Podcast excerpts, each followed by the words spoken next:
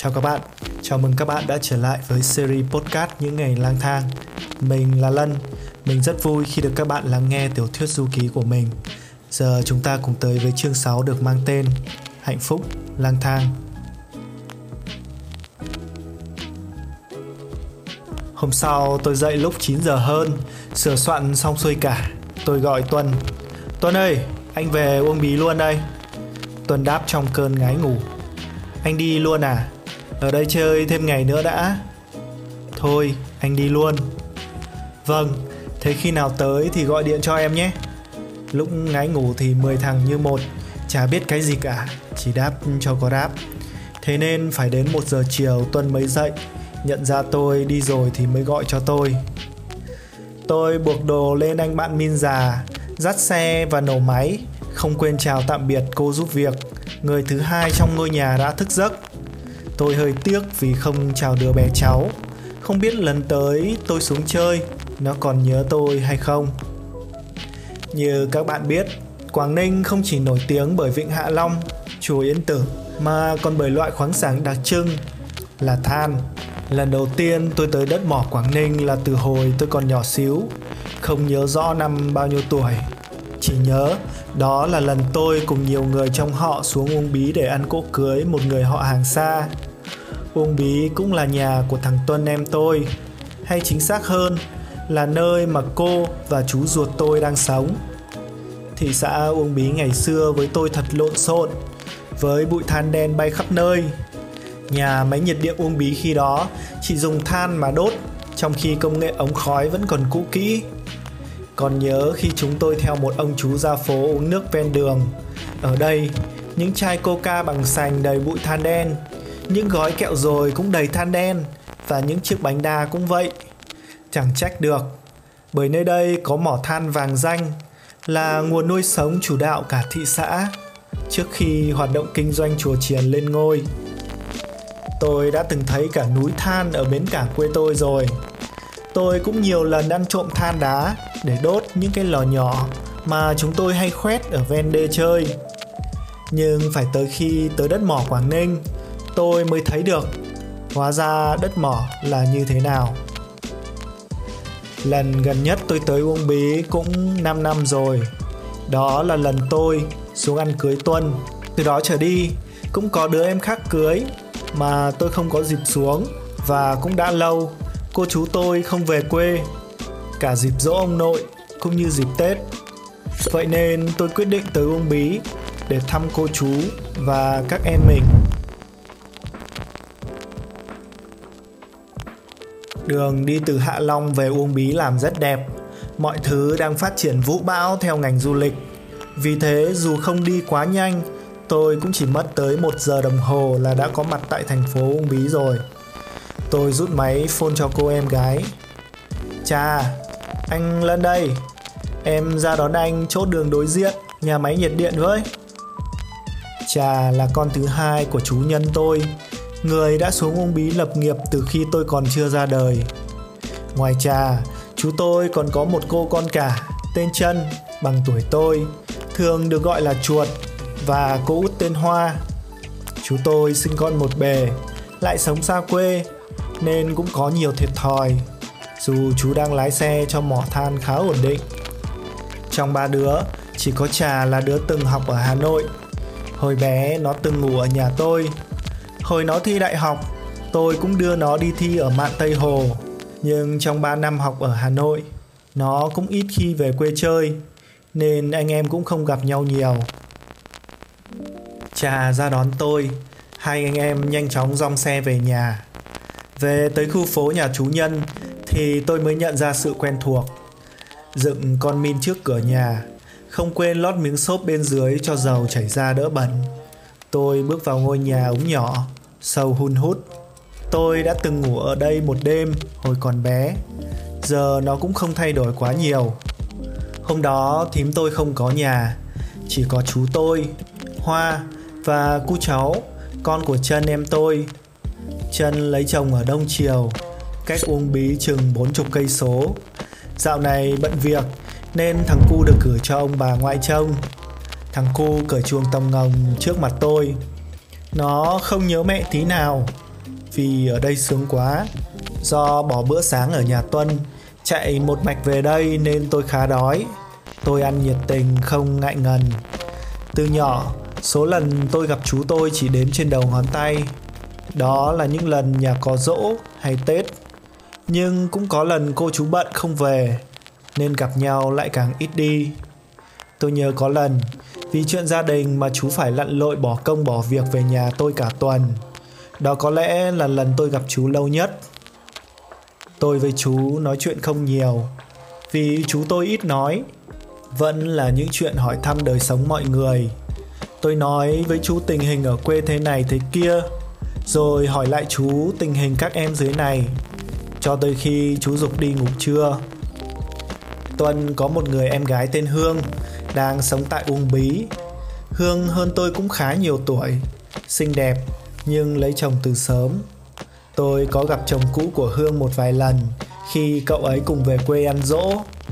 Tuy nhiên, cuộc hôn nhân sau đó đổ vỡ mà tôi không rõ nguyên nhân.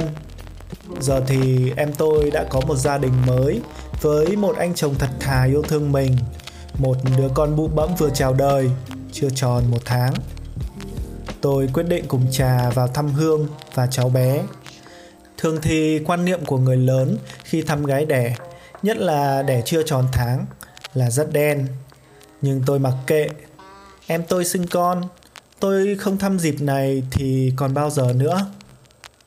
Khi chúng tôi tới nhà thì em rể tôi đang lúi húi dưới bếp chuẩn bị đồ ăn cho hai mẹ con. Em gái tôi thì ở một phòng phía trong ngăn cách với phòng khách bằng một lớp cửa kính cách nhiệt, vì nhà này có lắp điều hòa. Cháu tôi mới sinh còn đỏ họn. Con gái, hương cười tươi nhưng xen vẻ băn khoăn tếu tếu. Không biết da nó có đen như bố nó không? Tôi động viên. Da bé đỏ thế này thì lớn lên sẽ trắng. Yên tâm đi.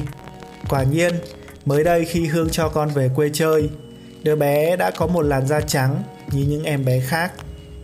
Nói chuyện, hỏi thăm nhau hồi lâu, tôi rút ví tặng quà cho cháu. Người ta nói như vậy sẽ đem lại may mắn. Tôi cũng tin là thế. May mắn này cho cháu tôi và cả tôi trong chuyến đi sắp tới. Tôi lạ đúng không? Đen đổi thì không tin, nhưng lại tin may mắn. Đúng là tin có chọn lọc mà. Tôi tạm biệt và trở về nhà mẹ của Hương là cô Hồng tôi để ăn tối.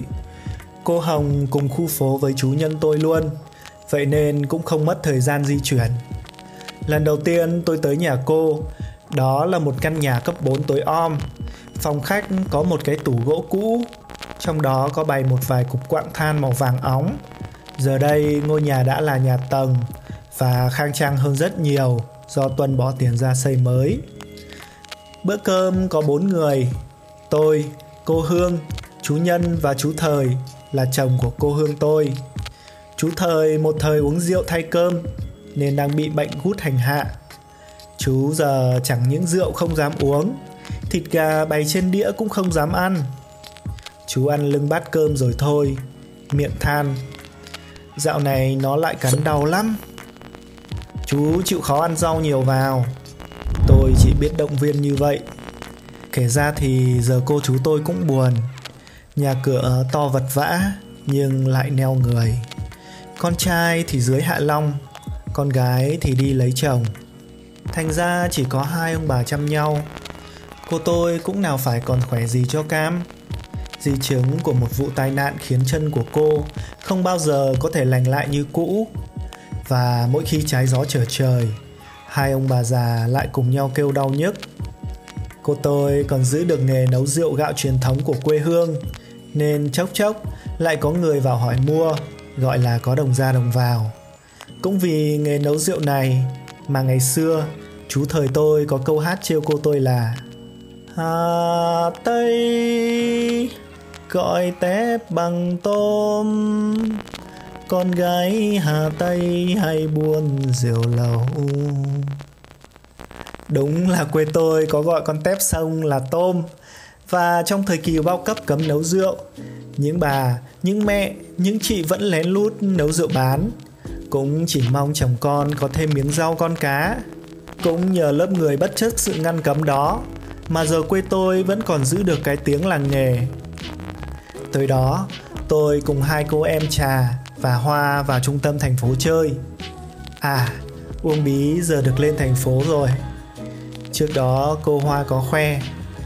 Anh Đốp ơi, tối đi chùa Ba Vàng đi, đẹp lắm. Ok, cứ cái gì đẹp là anh thích. Nhưng đây cũng là khởi đầu cho một buổi tối lãng nhách của ba anh em. Nếu bạn nào biết về vụ xì gang đan về thỉnh vong, giải oán liên quan đến chùa Ba Vàng nó chính là cái chùa Ba Vàng này. Thời điểm đó, nó chỉ mới khai trương được 3 tháng thôi và khi đó nó vẫn chưa được luyện vào dạng celebrity như bây giờ. Cũng trong chuyến đi tới Uông Bí từ hồi bé tí, chúng tôi có leo một quả đồi cháy đen để lên một ngôi chùa chơi. Tôi không rõ nó có phải là chùa này không. Tôi chỉ nhớ chùa rất nhỏ, nhưng được tiếng linh thiêng, vậy nên Phật tử về thỉnh rất đông. Sau một vụ đốt vàng mã, cả khu đồi thông dưới chân chùa cháy đen. Chúng tôi lên được chùa thì cũng lấm lem hết người. Còn giờ thì tôi đang lấm lem vì khói trắng của Minh già. Vì để lên chùa Ba Vàng, chúng tôi phải vượt qua một con dốc dài trong đêm tối, không có đèn đường. Min già y ạch leo dốc, tôi bóp côn, dồn số, khiến đít nó phụt khói trắng xóa, tiếng máy gầm vang cả một khoanh rừng. Và khực, nó chết máy giữa dốc. Tôi xấu hổ, kèm theo điên tiết đập nổ trở lại. Trong khi đó, hai cô em tôi vẫn tiến đều đều trên chiếc Way Alpha. Tôi nói như thì thầm. Vua đèo dốc kiểu gì đây ông ơi? Ở Cát Bà ông đã dở trứng rồi. Giờ ông lại định củ hành tôi à? Tất nhiên là nó nổ. Và lần này thì lầm lũi tiến chậm. Vẫn không thôi ngoác cái mồm ra. Và cái đít vẫn xì khói làm tôi phát ngại. Tuy nhiên, trái với những lời giới thiệu của cô Hoa, chùa Ba Vàng nổi tiếng to đẹp đang đóng cửa, xung quanh im lìm tối tăm. Gã bảo vệ lạnh lùng đáp: "Mùa này không mở cửa cho khách, nhưng dạo trước cháu vừa lên đây chơi buổi tối mà." "Dạo trước là dạo nào?" "Chùa còn đang làm dở." Hóa ra chùa này khai trương lấy ngày và ăn theo lễ hội chùa Yên Tử dạo tháng 3 đây mà. Chúng tôi chán nản quay xe, anh em rủ nhau về thành phố cà phê giải đen. Nhưng trời nào có chiều lòng người, trời mưa. Tôi và hai đứa em lạc nhau. Tôi thì rẽ vào một con phố không rõ tên trong khi mưa mùa hè ào ào chút xuống. Tôi dừng lại một quán tạp hóa. Tôi dừng lại một quán tạp hóa và mua một cái áo mưa giấy, mặc tạm, rồi gọi cho trà Trà cũng đang trú mưa tại một địa điểm gần quán cà phê mà chúng tôi hẹn. Tôi đội mưa phi đến đó. Ba anh em đứng ch... ba anh em gặp nhau, đứng đó trú một lúc cho mưa ngớt, rồi phi sang quán cà phê.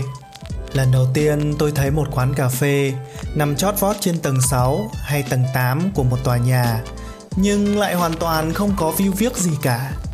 Như một cái hội trường khép kín thì đúng hơn. Tôi có thể hiểu được nếu nó là một quán bar, nhưng nó chỉ là quán cà phê. Điều đặc biệt có lẽ ở dịch vụ hát karaoke miễn phí. Chắc vì lý do này mà nó thu hút rất đông khách vào ngày mưa. Ngoài chúng tôi là hai cặp đôi khác. Bảy vị khách chìm nghỉm trong một không gian rộng như hội trường. Ba anh em chúng tôi gọi đồ và chọn bài hát một lúc sau thì hai cặp kia cũng lẻn đi. Chắc để tìm một địa điểm ấm cúng hơn rồi. Còn lại ba chúng tôi, trong một hội trường rộng, mỗi người hát một bài. Tôi hát toàn lệch nhịp, rồi thì chúng tôi cũng té. Ngoài trời vẫn mưa giả dích, tôi đâm lo. Thứ nhất, tôi chỉ có duy nhất một đôi giày mang theo. Sáng mai tôi phải đi sớm rồi ướt mưa thì khổ. Thứ hai, anh bạn min già luôn nhạy cảm với trời mưa. Dính trận mưa này, không biết anh ta có sống được để ngày mai chạy tiếp hay không? Chúng tôi về nhà sớm. Chúng tôi về nhà sớm. Nhưng cả thành phố dường như cũng đi ngủ rồi.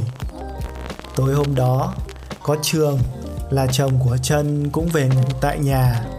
Theo dự tính thì tôi sẽ sang nhà cô Hương ngủ vì bên đó rộng rãi, thừa phòng.